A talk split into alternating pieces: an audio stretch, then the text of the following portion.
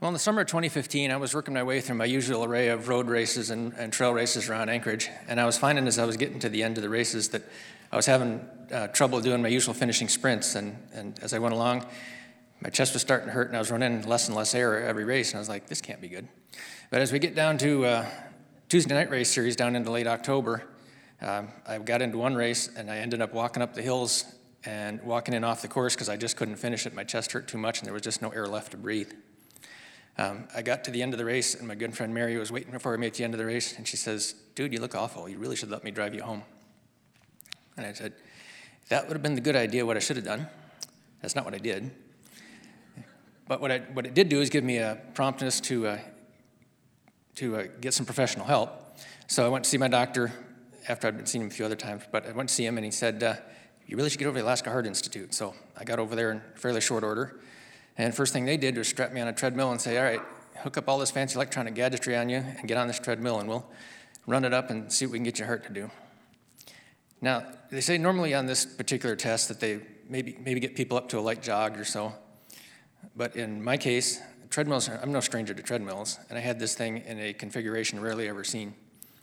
Because every minute or so they increase the speed and the incline, and I promptly had this thing up to a high incline and a high rate of speed. And the nurse that was supposed to be taking my blood pressure had to stand on a stool to reach the height incline where I was. and she had to grab my arm with both hands and hang on real tight to get the reading she was trying to get because I was running hard trying to not fly off the back of this thing.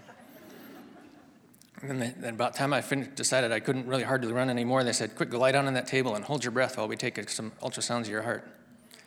Sure, hold my breath after I've been sprinting up the side of a mountain.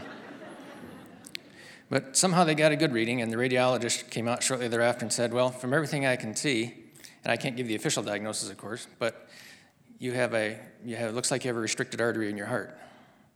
Did you read the right test? Like the one with my name on it? And he said, uh, Yeah, pretty sure. And your doctor's out of town for a week or so, but when he gets back, I'm pretty sure he'll schedule you for an angioplasty shortly thereafter. And by the way, keep this bottle of nitroglycerin in your pocket just in case. I'm 46 years old. My kid, I got a couple of young teenagers and a lot of life yet to live. And it doesn't seem like the time to be thinking about this kind of mortality, but here I am. So I go home for the night, and doing what I do, I go, after dinner, I go out in my garage and putter around to keep my mind off things. I decided it was a good time to fix a kitchen drawer that had been busted for a while. It was late, and I was tired, and I was thinking about more own mortality. Really, not the best frame of mind to be uh, using power tools. So I was uh, running one board through the saw, and I stepped on the back of the saw to pull it through, like you do when you're ripping a longboard.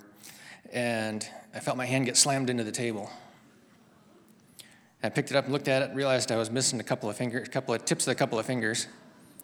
So I grabbed a towel, wrapped it on my hand real quick, and about that time my son comes jumping in the garage and says, Dad, what happened? What went wrong? And I said, How did you know anything happened? He said, Because you yelled pretty loud, Dad. And I said, Well, I'm glad you heard it, because I didn't. Well, he was too young to drive, and uh, so I went over to my neighbor's house and kicked on his front door till he answered. And I said, So, would you mind running to the emergency room tonight? And there's really only one answer to that question when your neighbor's standing there shaking like a leaf and bleeding all over your porch. so we piled in his car and head off to the emergency room at Providence there. And my son pipes up from the back seat and says, Dad, don't you think you're trying a little hard on the gory Halloween costume this year?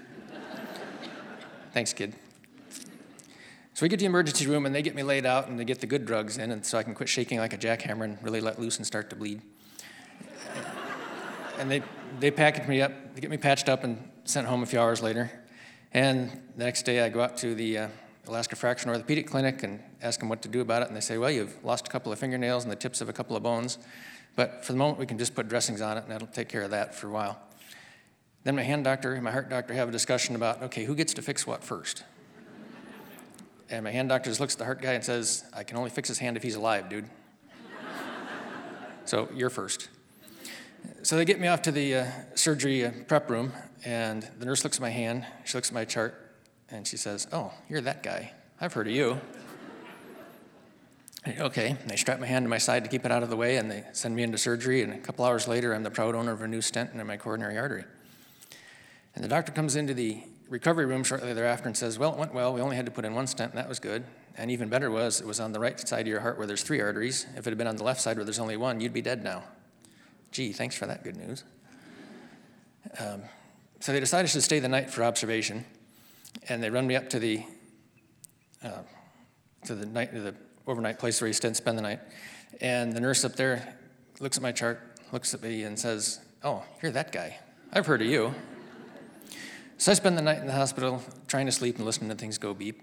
And the following afternoon, they turn me loose, and uh, and I get to start my various rehabilitative therapies.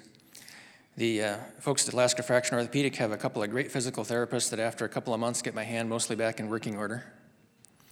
And then I get this call around about early December from Providence saying, okay, you need to come down to cardiac rehabilitation therapy. What's that? I guess I'll go find out. So I go down to the check-in desk and the nurse looks at me and I tell her who I am and what I'm here for and she says, and she looks at my chart and says, oh, you're that guy. I've heard of you. Of course you have. Probably every nurse in Providence has.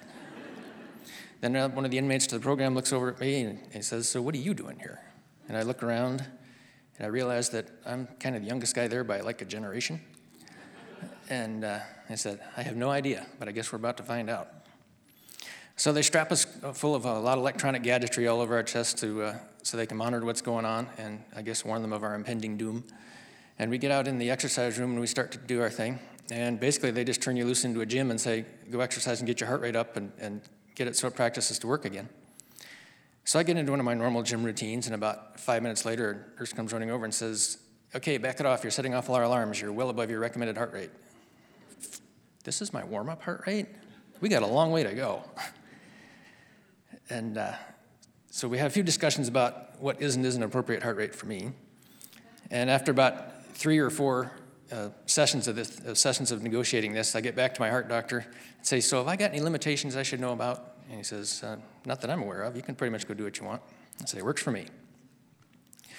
So I go and uh, strap the heart monitor on my chest one more time and say, All right, turn off all your alarms because I'm either, we're going to go do that. I'm going to lay this down and I'm either going to bust something or find out that I'm going to be okay. So I put it on, a, fire up a treadmill and start laying it down. And about 30 minutes later, we pretty much find out that I'm going to be okay. And I check out of the uh, cardiac rehabilitation therapy program with the least number of sessions attended ever.